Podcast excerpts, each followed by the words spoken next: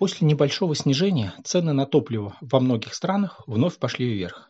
Мировые запасы дистоплива сейчас значительно ниже обычного для этого времени. В Европе ниже на 8%, в США на 16%.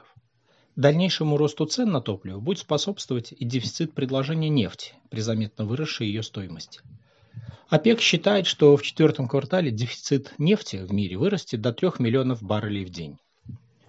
В России на фоне резкого роста оптовых цен на бензин и дистопливо власти ввели временный запрет на их экспорт для стабилизации цен на внутреннем рынке. Эксперты высказывают мнение, что запрет экспорта а, бензина и дистоплива из России может дополнительно стимулировать увеличение мировых цен. Российский экспорт а, дизеля является существенным, примерно 900 тысяч баррелей в сутки.